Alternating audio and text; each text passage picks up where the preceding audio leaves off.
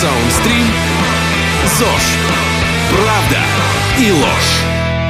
Привет, друзья. Это подкаст ЗОЖ. Правда и ложь. Меня зовут Игорь Лисник. Привет, я Катя Акулич. И у нас в гостях сегодня Юлия Назарова. Юля нутрициолог, специалист по питанию. Сама она, правда, себя называет тренером по полноценному питанию, так? Да, я, мне кажется, что в этом названии больше раскрыта суть того, чем я занимаюсь. Тренер по полноценному питанию и здоровому образу жизни. Смотри, Юль, мы начнем с самого простого вопроса. Что такое ЗОЖ в вашей профессии? Что такое ЗОЖ для нутрициолога? Я не могу говорить за всех нутрициологов, потому что, наверное, у каждого есть свое мнение и своя причина, по какой причине ты пришел в нутрициологию. Я скажу, что для меня ЗОЖ — это практически религия, это то, во что я верю, и то, чему я подчиняю свою жизнь от чистого сердца, с большой любовью, без под палки, нет, такого нельзя сказать. Это то, чем я с радостью занимаюсь, и то, чему я посвящаю свою жизнь. Угу. То есть получается, что вот э, именно приверженность здоровому образу жизни и привела тебя в нутрициологию, да? Наоборот. Проблемы со здоровьем привели меня в нутрициологию, Воу. которую я решила достаточно... Ну, для кого-то... Кто-то скажет, что это невозможно, но я скажу, что для меня достаточно просто. Я решила свои проблемы. Например? Ну, то есть я не понимаю. А, например, я завела собаку, и спустя какое-то время, то есть он жил со мной, пес мой, и начала проявляться у меня аллергия. Угу. Сначала и капельки в нос покупала, потом таблетки, по полтаблетки, по одной, по две. Угу. Потом я начала задыхаться, и через какое-то время вообще у меня жизнь стала... Ну, она больше существование такое напоминала. Мне было очень плохо, я, у меня одышка постоянная, кашлю. Именно приступы были, я задыхалась. Естественно, я пошла к аллергологу в один из таких престижных центров. Мне сделали нужные анализы и поставили у меня начало астмы. Мне было рекомендовано избавиться от собаки, и были прописаны какие-то лекарственные средства, в том числе Г- гормональные. Mm-hmm. Гормональные. Все серьезно очень было. Я посмотрела на этот список, я сказала, что я не хочу так, и я не хочу так, как есть сейчас. Mm-hmm. Что-то должно быть еще. И несколько недель я посвятила поиску, я искала очень много информации, потому что это не гуглится. А нутрициология — это новая наука, и данных каких-то... Как избавиться от аллергии? У вас, если а вы начнете это... это может решить. То есть нутрициология может да. сказать, как избавиться от аллергии. Да, она может То сказать и на своем примере. Которые отказываются от кошек и собак, они на самом деле не особо правы, получается. Я думаю, что у каждого своя правда. Я нашла свою правду, и я скажу так, что я практически моментально там, ну, есть, да, некий список продуктов, я просто вслепую, я была готова тогда на все. Угу. Я увидела одну зацепку, это был ролик на YouTube. Парень непонятно вообще из какой-то деревни, просто на селфи-камеру, он что-то там снимал и рассказал свою историю. У меня больше не было зацепок. Я послушала этого парня. Совершенно непонятный такой источник. Mm-hmm. Потом еще одна зацепочка, еще одна. И это у меня выстроилось в некую картину. Я стала веганом практически за неделю. Я все бросила вообще сразу. Я потихоньку начала отказываться от лекарств, и потихоньку-потихоньку у меня все было так, все хорошо. Mm-hmm. И потом со всеми отказалась от всего, я со своей собакой обнималась, целовалась, ничего не было. Но потом начал перекос в другую сторону быть. Я думаю, да что ж такое, ну почему нет какой-то волшебной таблетки? Я поняла, что моих знаний недостаточно. Я читала блогеров разных, которые не могли мне ответить на мои вопросы, почему так, а не или иначе. И, в общем, так я пришла в профессию, я получила образование в этой сфере. Это все в заочной форме, это онлайн-обучение. Таким образом, я потихонечку ушла от веганства к более сбалансированному питанию, и с тех пор вот я начала пропагандировать здоровый образ жизни. Прежде чем мы начнем говорить о вкусной, полезной и здоровой пище, хотелось бы добавить вот что. В разговорах с некоторыми нашими экспертами мы поднимали вопрос о разных гаджетах, которые помогают нам заботиться о здоровье, мониторить какие-то наши показатели, и часто сталкивались с некоторым скептическим отношением. Но вот лично для меня гаджеты стали отличными помощниками, и в первую очередь мои постоянные спутники — это умные часы и, конечно же, смартфон. Сложно представить свою жизнь без смартфона в двадцать первом веке. И личную, и рабочую. И вполне логично, что гаджеты стали неотъемлемой частью и здорового образа жизни. Конечно, таких гаджетов очень много. Разных видов, разных моделей, разной степени навороченности. И мне, например, не всегда с первого раза удается связать их в единую экосистему.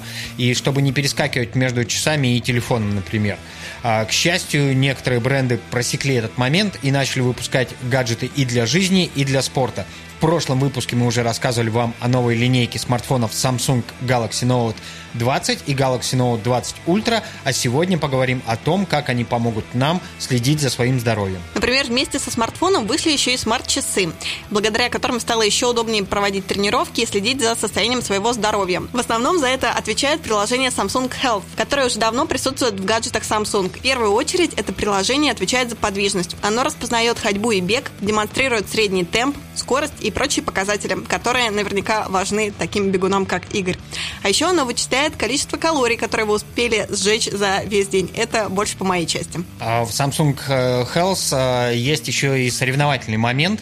Например, кто-то из ваших друзей может бросить вам вызов. Например, пройти пресловутые десять тысяч шагов. И по результатам вам зачтется победа или поражение, а место в рейтинге среди ваших знакомых изменится в лучшую или худшую сторону. А, слушай, Игорь, ну ты наверняка там везде на первых местах, хотя у тебя же очень много друзей-бегунов, так что говори честно, ты первый? Не будем об этом. Короче, вся эта функциональность выходит на новый уровень в Galaxy Note двадцать. Во многом благодаря высококачественному дисплею, фирменной черте этой линейки и невероятной производительности. Ну и помимо Samsung Health, пользователям доступен обширный каталог приложений Google Play, среди которых немало полезных вещей для грамотной заботы о своем здоровье. Ну и как Игорь сказал раньше, Samsung выпускает гаджеты для жизни и для спорта. И помимо различных офисных приложений, камер высокого разрешения, мощного аккумулятора, который держит заряд даже при самом активном использовании, есть у этой линейки еще одна фича, и она называется эс пен. Это какое-то сокращение от Шона Пена? Если бы. Но нет, это продвинутая ручка, которая пишет прямо по экрану смартфона. Вот представь, ты берешь эту эс пен и пишешь как по бумаге с минимальной задержкой, и при этом можешь записывать все, что пришло в голову, даже на выключенном экране. Сделать заметку поверх статьи или фото. Или, например, превратить рукописный текст в печатный, и приложение исправить тебе ошибки и даже кривой почерк. Да, вот, например, одним взмахом пера пишешь: «Не пропустить вечернюю тренировку». Ну, или не опоздать на запись подкаста. Ну, или отпроситься с работы пораньше, чтобы успеть к друзьям в бар. Как угодно. В общем, смартфон поможет. Кстати, как мы говорили раньше, линейка включает две модели: Galaxy Note двадцать и Galaxy Note двадцать Ultra с еще более мощной начинкой, увеличенным экраном и крутыми прибамбасами. Рассказывать про все не хватит выпуска, так что лучше попробовать самим. Ну и всем желающим Samsung напоминает, что при покупке Galaxy Note двадцать в салонах связи Связной предоставляется удобная доп. Услуга, рассрочка на два года, если она вам, конечно, нужна. Дерзайте! А вот чем тогда отличаются диетологи и нутрициологи? Потому что, насколько я понимаю, и насколько вот я встречал информацию в интернете, там смотрел, готовясь опять же к нашей записи, что диетолог – это все-таки врач, а нутрициолог – это кто? Совершенно верно. Чтобы быть диетологом, обязательно нужно получить медицинское образование. Нутрициолог – он может быть как врачом, это если врач переучился, получил дополнительное образование. Также нутрициологом может быть тот человек, который не имеет медицинского образования. И то, что касается медицины и диетологии в том числе, их рекомендации основаны только на доказательной медицине. То, что было доказано. Нутрициология... Это, а... по сути, эксперимент. Вот то, что ты говоришь, это то, как ты пробуешь и смотришь, что из этого выходит. Получается так. Но этот эксперимент проводят миллионы людей по всему миру. Что-то не доказано, что-то доказано, но нутрициология — это такая гибкая наука, которая смотрит на организм в целом. Угу. И если у тебя болит ухо, то все равно у тебя вопросы у нутрициолога будут к твоему кишечнику, как ты питаешься. Если перхоть, то же самое к кишечнику.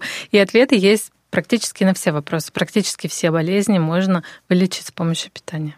На сто процентов, даже если речь идет, допустим, вы играете в футбол, там э, что-то случилось и порвалась связка. Вроде бы это с питанием никакого отношения вообще не имеет. Но если разобраться, то другой человек рядом с тобой мог совершить точно такой же маневр, и у него ничего со связкой не случилось, потому что у него, может быть, питание было более сбалансированное, и его связки более крепкие, и с ним не произошло это. Слушай, а ведь ты бывший пиар-менеджер Урала, правильно? Все верно. И с футболистами работают диетологи или нутрициологи? Насколько я знаю, нутрициолога нет ни в одном клубе в российской премьер-лиге, но в Европе это активно приветствуется. Круто. Юль, но вот насколько я понимаю, тема питания и вообще тема культуры питания – это вещь, которая очень сильно связана с модой, потому что я помню, например, как в моде была, например, жирная диета, да, которую там рекламировали Дмитрий Дебров, там Сэм Клебанов, там, или как в моде была там паровая диета, когда все готовили там без соли на пару. Вот э, насколько это вообще верно, насколько это вообще правильно, с чем это связано, что вот культура еды подвержена веяниям моды вот так сильно? Да, я бы назвала это не модой, а некими трендами. Что-то вот в тренде бывает. Тренды основные в нутрициологии, в здоровом образе жизни, они часто идут из Кремниевой долины, из Калифорнии. И если ты знаком с таким персонажем, как Серж Фаге, это русский айтишник, который сейчас в Кремниевой долине живет. Он э, начал биохакинг. Вот термин биохакинг как раз пошел оттуда. И это было какое-то время в моде. И сейчас все тренды, вот есть, например, мода, то, что касается одежды, это что-то одно, да, а мода, то, что касается лайфстайл, то это идет обычно от блогеров. И часто бывает, что какой-то есть блогер-миллионник, он занимается и тем, и другим, и пятым, и десятым. Он хочет поддерживать интерес своей целевой аудитории. И в том числе он что-то услышал где-то, вот это вроде бы как касается здорового образа жизни, и начинает что-то пропагандировать, что кто-то из блогеров отказался от кофе, и он пишет, вот я отказался от кофе, мне так классно, я заменил это на зеленый чай, и все, пошло-поехало. Другие начинают это перенимать. Я ну отношусь да. к или этому. Или от молочки, или еще от чего-нибудь. Но вот, кстати, про моду, например, я недавно читала, что такая мода постигла авокадо. То есть раньше же его особо никто не ел, а сейчас это суперпопулярный продукт. И, например, это все на самом деле не очень классно для земли, потому что для того, чтобы вырастить дерево авокадо, нужно какое-то огромное количество воды, и очень много ресурсов тратится на то, чтобы вот это авокадо вырастить, а все его так любят, все его любят фоткать, все его любят есть. Ты как считаешь, авокадо нужно? Я считаю, что во всем нужна мера, и покупать продукты нужно не из-за того, что тебе кто-то, ну, помимо врача, кто-то там сказал, что это классно, а ты должен слушать себя, а мне это нравится вообще, а я с любовью это ем, а я не переедаю ли? Сейчас у нас есть проблема в том, что чрезмерное потребление и животноводство, то, что много разных ферм, много выращивается курицы, много скотины вообще, и это очень влияет на глобальное потепление. Проблема есть такая, но эта проблема связана не с деревом авокадо, а с чрезмерным потреблением. А вот существует ли некая, скажем так, универсальная формула питания, как нутрициологи относятся к некому а, меню для всех, да? Может ли такое существовать, да, вот некая универсальная, которая вот подходит для всех и является, в принципе, сбалансированным? Я не сторонник такого подхода, подхода уравниловки, да. Но вот, например, я, когда обучаю своих клиентов, я даю некую базу, и уже человек учится этой базе, и потом вносит что-то свое, потому что мы все разные, у нас разный образ жизни, у нас разные корни, разный род наш, да, это тоже о чем-то говорит, национальности.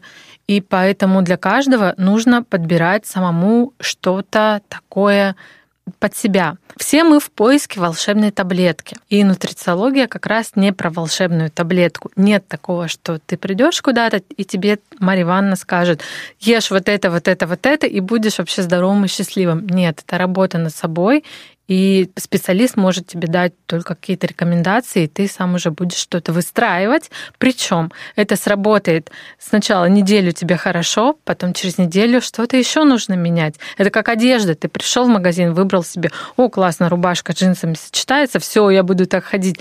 Но началась другая погода, ты куда-то переехал или не соответствует это твоей жизни. Так что это то, что ты должен быть для себя специалистом в этой области.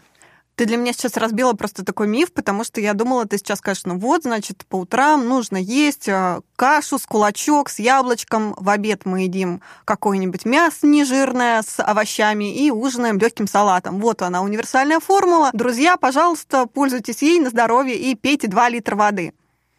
А вот ты как раз подтвердила все мифы. Вообще ЗОЖ — это такая спекулятивная тема, про которую вообще многие понятия не имеют, а что же туда входит. И то, что ты перечислила, это как раз все такое шаблонное. По утрам каша, всего мало, мясо нежирное, маленькие порции, несколько раз в день. Да-да, на самом деле все наоборот. То есть можно есть три раза в день, плотно. Да, большие тарелки. Я всегда всем говорю, пожалуйста, большие тарелки. Больших тарелок. Да.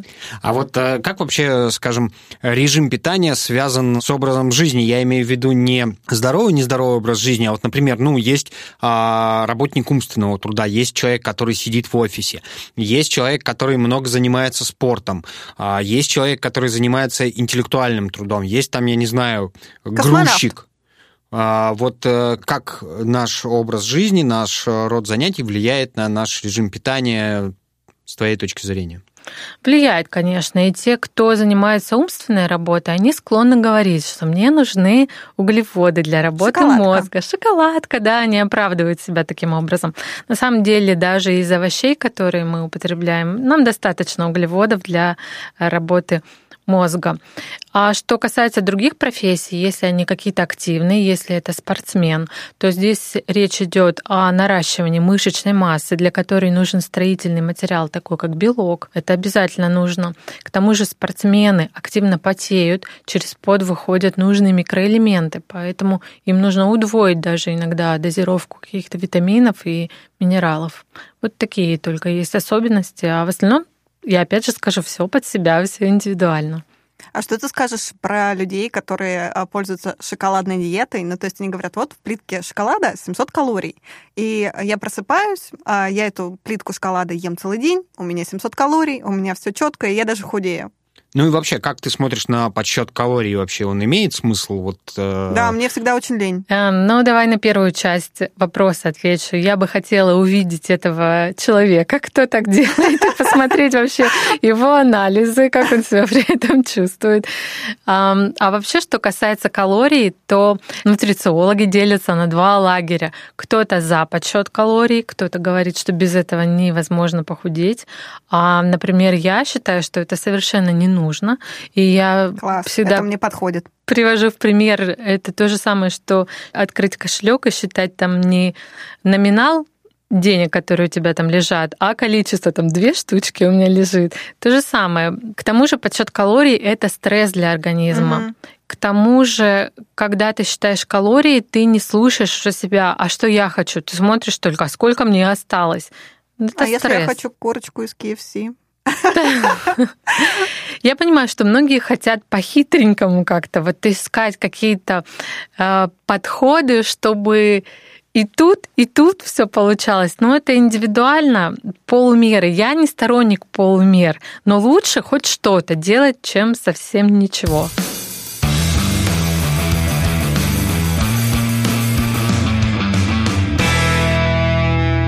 Мы уже немножко поговорили про спортсменов, да, про зависимость их э, рациона от образа жизни. Вот э, можешь как-то поподробнее рассказать, если человек стал э, регулярно заниматься каким-то видом физической активности, регулярно испытывает физические нагрузки, бегает, либо занимается йогой, либо плавает, триатлоном занимается, что-то еще там, футбол с друзьями играет. Вот как ему нужно подходить к своему меню или к своему режиму питания? То есть вот какие первоочередные коррективы нужно вносить, если ты в свою жизнь добавляешь физическую нагрузку, спорт?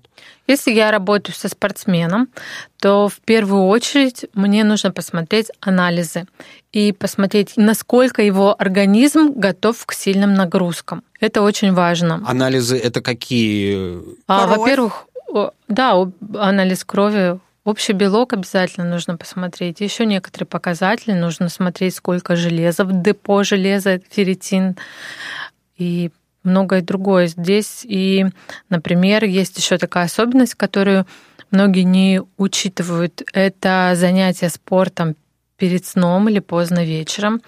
Во время занятий спорта вообще гормональный фон по-другому работает, потому что спорт — это стресс.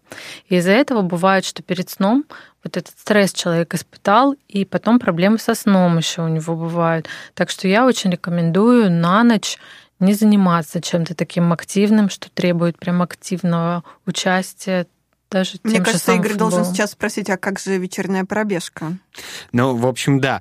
Вот еще есть же такая всем понятная, всем близкая история, да, многие связывают нарушение режима пищевого поведения, культуры пищевого поведения с лишним весом. Когда люди имеют лишний вес, то в первую очередь они думают о том, что они неправильно питаются. И, как правило, этот миф поддерживается. Правда ли, что именно еда является первопричиной каких-то проблем с весом? Вообще, вот когда ты приходишь к нутрициологу, ты должен про вес не думать. Лишний вес — это следствие нарушения культуры питания, как ты говоришь. И здесь нужно сконцентрироваться на том, как сделать хорошо своему организму. А уже как приятным бонусом будет уходить вес. Вот и все. Ну вот некоторые считают, что Биг Мак — это хорошо моему организму. А вот мы говорили в начале нашего разговора о моде, и как раз один из трендов есть интуитивное питание. Я на самом деле не сторонник такого питания, потому что иногда, если ты привык, если культура в твоей семье, что фастфуд, и ты других продуктов не знаешь, мне кажется, сначала нужно посоветоваться со специалистом, чтобы он тебе построил правильное питание, чтобы он тебе открыл глаза на какие-то новые продукты, чтобы ты понял, что за собой влечет поедание бигмаков, и потом ты уже понимаешь, хорошо ли это для твоего организма или на самом деле не очень. И а может ты... быть лучше. А ты говоришь про новые продукты. Что ты имеешь в виду? Я имею в виду, что на полках магазина на самом деле очень большое разнообразие, и такие продукты простые, многие не замечают. Столько разной зелени можно покупать. Тоже авокадо, про который мы говорили. А, те же крупы бобовые, типа нут или крупа киноа, очень полезная. Вот мне очень нравится, когда люди что-то меняют в своем питании и расширяют свои горизонты и вносят изменения. А тут хочется сразу спросить про семена чиа, ягоды годжи, вот эти все вещи. Есть такое, да, есть. Но в смысле они... Они навяз... так ли эффективны, как про них говорят? Можно ли там с помощью ягод годжи увеличить свою оперативную память? Вот эти продукты, которые вы перечислили, они относятся к суперфудам. И часто СМИ, например, этим спекулируют тоже. Вот суперфуд, ешьте, там у вас то-то, то-то, то-то. Но здесь, опять же, мы не в поиске волшебной таблетки. И в первую очередь... больше пользы будет от того, что вы исключите из рациона какие-то вредные продукты, чем включите туда что-то одно полезное, которое, ну так, ни шатка, ни валка будет для вашего организма. Ну, раз уж мы заговорили про какие-то вредные штуки, да, вот э, давай поговорим про вредные привычки, как вредные привычки влияют на нашу пищеварительную систему, и нужно ли от них отказываться абсолютно и полностью, да, или можно какое-то количество э, вредного себе позволять, ну, например, там, не знаю, бокал вина. Или два. Э, или два, там, одну сигарету, там, или... Две. Или две. Сигареты. Вот как на это смотрит нутрициология, что она говорит по этому поводу? Ну, опять же, ты ищешь лазейки, да, какие-то в правильном питании. Мне кажется, мы только это и делаем сегодня. Нельзя такого сказать, что я вот забочусь о себе, я ем правильно, я хочу, чтобы моему кишечнику и желудку было хорошо, а на печень мне, в принципе, все равно, поэтому я буду курить и употреблять алкоголь. Так что ты не скажешь, у нас все органы любимые, и за всеми нужно одинаково заботиться. И печень — это крайне важный орган детоксикации, и для курящий человек, если ты не в курсе, примерно триста миллиграмм смолы в год через его легкие проходит. И, наверное, лучше хоть что-то из ЗОЖа соблюдать, если у тебя есть вредные привычки. Но вот у меня, например, был клиент, который меня попросил помочь ему избавиться от зависимости от курения. И я ему задала вопрос: напиши мне, когда ты куришь, при каких обстоятельствах. Он мне выписал десять или пятнадцать пунктов в день. И там ни одного пункта не было «я курю, потому что я хочу». Я, в принципе, не против ни курения, ни алкоголя, но когда это действительно в удовольствие, когда ты сел на лавочку, налил себе чайку, приятная атмосфера вокруг, и ты сидишь, затягиваешься, но это ты себе пользу приносишь, ты улучшаешь свое настроение. Поэтому я не против сигарет. Но никогда это на бегу, никогда это минус двадцать на улице, ты отмороженными пальцами где-то стоишь на углу. Мне кажется, мы только что сломали еще один миф. Да, вот у нас первый подкаст про ЗОЖ, в котором сказали, что... Ну, курить, в общем, ну, в принципе, можно. Ну, в принципе, можно, да. Я вот как бегун говорю, что курить нельзя. А я говорю, что если очень хочется, вообще-то можно. Мне кажется, если ты вникаешь в эту тему, то сначала ты не должен себе «это мне нельзя», «это мне нельзя», «то мне нельзя». Лучше сказать, что все мне можно, но когда я действительно этого хочу. И первое время ты будешь покуривать, а потом ты поймешь, сколько ты у себя вложил, и тебе просто будет жалко насиловать свой организм. Ну вот мне, кстати, не жалко, когда я пробегу километр-другой, а больше я, в принципе, и не бегаю, потом зайти в Макдональдс и сказать: ну, а теперь я закрываю углеводное окно. В принципе, все так делают. Юль, когда я готовился к нашей программе, я смотрел, что известно о питании было в Советском Союзе, да, и я знаю, что у нас существовал институт питания, который вот буквально с начала прошлого века занимался э, проблемами питания. И вот э, были придуманы специальные столы, стол номер один, стол номер два, вот. Какой-то стол номер ноль, мне даже говорили. Стол номер ноль – это шутка. А. Скажи, пожалуйста, вот как ты относишься к этой советской системе Певзнера, да, вот эти вот диетические столы, что ты думаешь по этому поводу, насколько это вообще было проработано у нас? Я сама в санатории отдыхала когда-то очень давно, и там вот эти столы были. Но это на какой-то период жизни, и люди как бы не понимают, что их права ущемлены, и они должны немножко потерпеть, да. А нутрициология все-таки не за диету какую-то кратковременную, а в принципе за то, чтобы навсегда поменять свой образ питания. То есть диета – это насилие, нутрициология – это удовольствие. Какой-то гедонизм получается. Ну, диета – это в принципе образ питания. Мы себя на самом деле ограничиваем, мы себе не даем почувствовать себя полноценно счастливыми людьми, когда мы держимся за пиво, за бургеры, за жареную картошку. Но а счастье... если мы держимся за салат, кашу и так далее? Яблоко. Если бы ты испытал на себе, что это такое, у тебя бы рука не потянулась потом ни за что к чему-то другому. Сомнительно. Потому что ты не знаешь этот опыт. И я понимаю, что для многих людей счастье, и они не хотят себя лишать такого счастья, как съесть булочку или съесть шоколадку.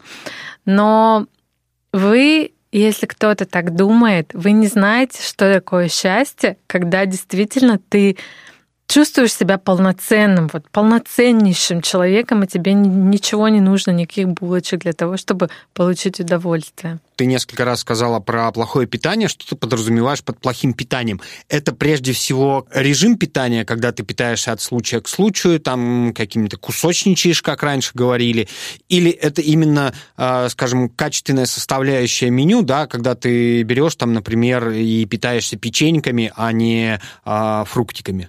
Зачем мы вообще питаемся? Не для того, чтобы кайфовать от этого.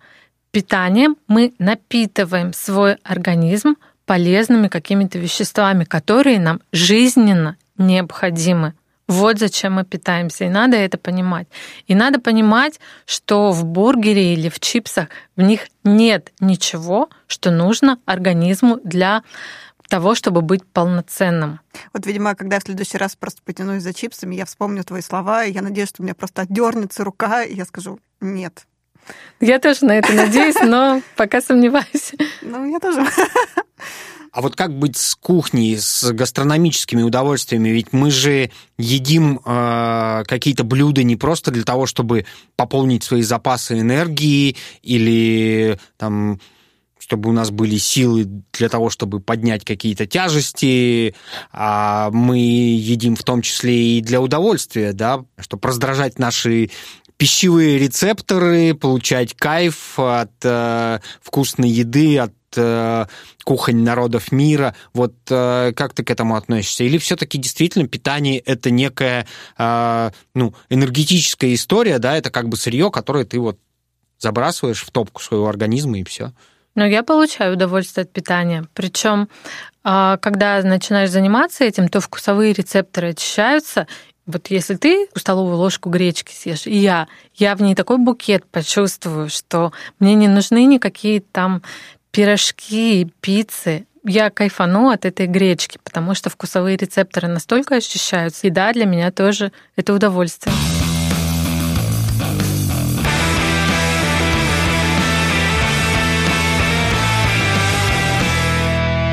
Мне, как человеку, который просто обожает кофе и пьет его довольно много, хотелось бы понять, как нутрициологи относятся к кофе, потому что мы как-то сказали, да, вот в самом начале нашего разговора там про переход с кофе на зеленый чай. Вот скажи, пожалуйста, как нутрициологи смотрят вообще на кофе? Это полезно, вредно или что? Я отношусь к кофе положительно. Я сама его употребляю, но только не в том случае, когда этот напиток нужен для того, чтобы взбодриться. То есть чувствуешь от него зависимость. Очень много людей именно живут с зависимостью, не могут без него. А если это свежесваренный именно американо сорт, то он может быть пищей, в нем содержатся пребиотики. Это пища для полезных бактерий, населяющих наш кишечник. Нужно это все в меру просто, и нужно исключить молоко, сахар, просто чистый напиток пить. И, в общем-то, я сторонник. Но надо помнить, что кофеин выводит жидкость из организма и чуть-чуть увеличивать объем воды в день. Что ты думаешь про чай матча? Мне он нравится. В нем тоже содержится кофеин, причем он другого действия. Если выпиваешь кофе, то сразу чувствуешь бодрость, а после матча она чувствуется долгое время и не такая яркая, но долгоиграющая. И я вот чувствительна к кофеину, поэтому после пяти вечера лучше не пить, а то я потом долго не смогу уснуть после него. Но, в принципе, хороший тонизирующий напиток, и я с уважением к нему отношусь. А какой-нибудь цикорий? Цикорий – это тоже отличная пища для нашего микробиома. Я цикорий пью тоже, да. Юля, вот такой вопрос. Ты вот часто употребляешь термин «микробиома». Вот можешь пояснить для тех, кто не в курсе? Да, простите, я должна на самом деле была сразу об этом сказать, потому что многие используют термин «микрофлора». И ученые пришли к мнению, что это недостаточно честный и правильный термин, и поэтому все, что внутри нас находится, все население нашего кишечника, оно называется микробиом. С какими наиболее опасными страхами или, может быть, заблуждениями относительно рациона, относительно питания тебе доводилось сталкиваться? То есть вот э, про что э, люди, например, думают, что это полезно, а это на самом деле оказывается очень вредно. Вот вы сегодня часто упоминали про кашу. Многим кажется, что овсянка, например, сваренная на воде по утрам, это вообще топ. На самом деле нет. А если мы говорим о геркулесе, то это вообще пустая практически пища. А манка? Ей часто кормят детей? Манка – это вообще не стоит употреблять, потому что в ней, кроме простых углеводов, нет вообще ничего. А почему ее тогда дают детям? Ну, это началось все когда? В Советском Союзе, Союзе, когда разнообразия не было большого, сейчас у нас такое разнообразие, и ребенка манкой кормить — это, считай, преступлением. Часто ко мне обращаются люди со своими страхами, и у них именно страхи, связанные с зависимостью от какого-то определенного продукта. И им страшно потерять связь с этим продуктом. Бывают сахарная зависимость, кофейная зависимость или зависимость от молочных продуктов, от сыра. Потому что все эти продукты, они вызывают привыкание, они подобны наркотику. Как в мультике «Чип и Дейл», да, когда был там персонаж а, Рокки, да, Рокфор, который при запахе сыра, значит, буквально терял волю. Да, это все оттуда. Все правда. Все правда, да. Люди на самом деле зависимы от разных продуктов, и в идеале нужно добиться такого, чтобы ни от одного продукта у тебя не было зависимости. Ну, тут, наверное, хорошим вопросом будет вопрос про пост, про то, как мы ограничиваем себя. Как ты относишься вообще к этой практике? Действенна она или ничего оздоровительного в нем нету? На самом деле я родилась в религиозной семье, и когда я стала уже более-менее взрослым человеком, я заинтересовалась вопросом, а почему в пост можно именно эти продукты, а именно эти нельзя. И я нашла интервью с одним священнослужителем, который сказал, что это, ну вот, общие рекомендации, потому что батюшка же каждому не будет подходить, ну тебе ладно, это можно, а тебе ладно, вот это нельзя. Поэтому это такие общие рекомендации. И я тогда посмотрела, что, в принципе, у меня рацион хуже во время поста, чем без него, потому что много всяких заменителей начинается, и пища не такая сбалансированная. Но, в принципе, пост — это время воздержания от мясных продуктов, от продукции животного происхождения, и это хорошо для организма. Самое главное — сильно не уходить в какие-то заменители. И если вы придерживаетесь поста, то я очень рекомендую гуглить рецепты, не постные рецепты, а именно найти какой-нибудь веганский блог, который расширит ваш кругозор, и вам настолько понравится это питание, что выходить не захочется. Ну, то есть постный майонез с соевой колбасой в пост лучше не есть, наверное? Да, и вообще я вам очень рекомендую смотреть на состав. Если состав такой длинный-предлинный, то лучше вообще не подходить к этому продукту. Даже иногда в магазинах стоит полка ЗОЖ, да, ЗОЖные какие-то продукты, но начинаешь читать эти все сахарозаменители, и на самом деле иногда это бывает, ну, такая профанация, так скажем. Ну да, мне кажется, очень популярны вот эти полки для диабетиков, и тебе кажется, что ну вот... Вот да, там-то вот я сейчас и найду. И оторвусь, да. Но на самом деле, да, лучше читать обязательно составы и смотреть, чтобы было мало ингредиентов. А какой-нибудь состав тебя удивил настолько, что ты, не знаю, запомнила его? Со мной подписчик поделился своим открытием. Он покупал сыр фета, начал читать его состав. На первом месте вода, на втором месте соевый белок, по-моему, что-то такое, а вот какие-то молочные продукты, они там на третьем и на четвертом. То есть то, что стоит на первом месте, того, того продукта больше всего вот в этой коробочке. Так что на это обязательно нужно внимание обращать. Пальмовое масло там было, да, я вспомнила. На первом месте вода, на втором пальмовое масло, а там уже молоко и так далее. Может быть, есть некий топ пять продуктов, которые обязательно должны быть в рационе каждого человека? топ пять кандидатур, на которых сходятся и диетологи, и нутрициологи, топ пять продуктов, которые человек обязательно должен есть, употреблять, чтобы быть здоровым. На самом деле, конечно, такие продукты есть, но я хочу опять обратить твое внимание на то, что мы опять в поиске волшебной таблетки. И прежде всего, я бы хотела сделать акцент на том, что для здоровья возможно лучше будет избавиться от каких-то пяти продуктов, которые сильно раздражают кишечник и сильно м, вредят здоровью, да? Но и давай их назовем. Давай их назовем сначала пять отрицательных продуктов, которые я рекомендую брать, mm-hmm. а потом пять каких-то хороших, которых бы я посоветовала включить вам в рацион.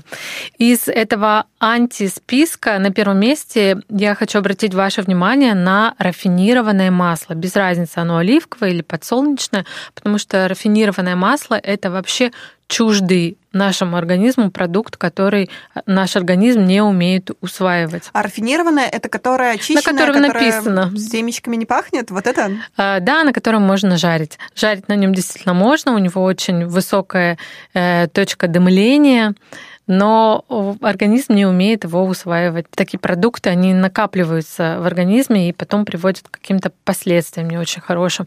Поэтому я вам смело рекомендую прям взять и бутылку масла в помойное ведро и поискать какую-то альтернативу, она есть, конечно. А на втором месте я бы хотела назвать это белый сахар обычный, хотя бы не убрать, но минимизировать. Вот ВОЗ Всемирная организация здравоохранения, она рекомендует не более четырёх чайных ложек сахара в день. И если вы пьете чай или кофе без сахара, это не значит, что вы не потребляете какие-то скрытые сахара. Нужно обязательно смотреть состав и следить за этим. Например, я скажу так, что было убедительно очень. Вы съедаете кусок торта, и ваш иммунитет выключен примерно на четыре-пять часов. Как так? Ну, это длинная история, но я могу коротко рассказать. Long story short. Да, постараюсь. Значит, молекула сахара в природе, вот она в свекле или в тростнике, она окружена молекулами каких-то полезных веществ, которые нужны для усвоения этого сахара. Например, одна молекула сахара, она окружена шестьюдесятью такими же молекулами магния. Но когда это все превращается в белый сахар, вот этого магния, который нужен для усвоения этого сахара, его нет там. И ты потребляешь сахар, и чтобы его усвоить, организму в любом случае нужен магний, нужен витамин В, нужен витамин С. И он это все подтягивает из мышц, например. Иммунитет занят тем, чтобы переварить этот кусок, вместо того, чтобы бороться с какими-то вирусами, которые тебя окружают в этот момент. Ну, то есть ресурсы организма тратятся на переработку сахара. На переваривание. Совершенно верно. Давайте продолжим наш список. И я бы еще посоветовала исключить молочные продукты. Именно Совсем? не, не кисломолочные, а молоко. Потому что, да, это...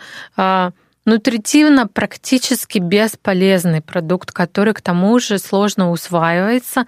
И, например, в России примерно у восемьдесят процентов людей не усваивается лактоза, и поэтому этот продукт лучше исключить из своего рациона. То есть вот это вот весь отказ от лактозы, который в последнее время нас окружает, это, в общем, имеет под собой вполне какую-то реальную основу, а не просто мода, что я вот хочу да. миндального молочка. Но я знаю, что миндальное тоже не очень клево пить, потому что там очень много сахара. И вообще в любом таком молоке, соевом, миндальном, рисовом, там же куча сахара. Надо смотреть состав.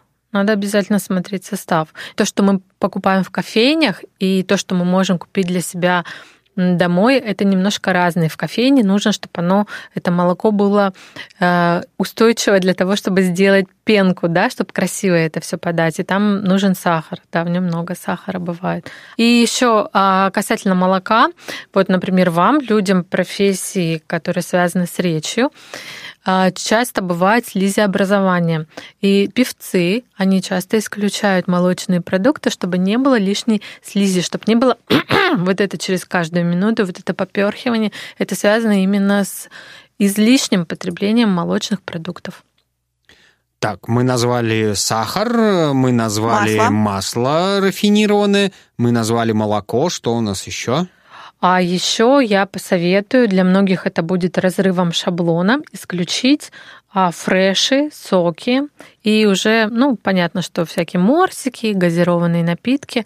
Это распакованный сахар, то, что я вам говорила, вот молекула сахара, она не окружена вот всем нужным, то, что необходимо. И употребляя в жидком виде, это жидкий сахар, он моментально превращается в жир, да, если попроще так сказать, организм сразу его в, в жир откладывает. То есть мой любимый морковный фреш со сливками – это просто бомба. Ну, во-первых, да, это не очень сочетается между собой. В ну, общем, да.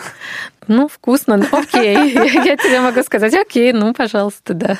И на первом месте? Ну, не знаю, на первом или на пятом я бы, конечно, посоветовала исключить всякие жареные корочки. Вот это то, что выглядит аппетитно, вкусненько, но бедная печень.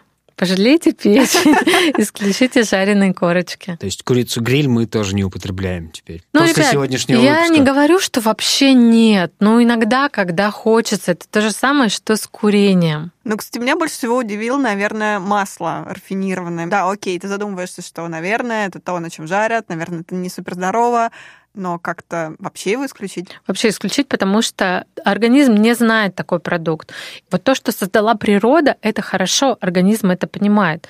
За исключением фруктозы. С фруктозой у него такие напряженные отношения. А вот масло рафинированное – это непонятный продукт. Поэтому, да, лучше от него избавиться.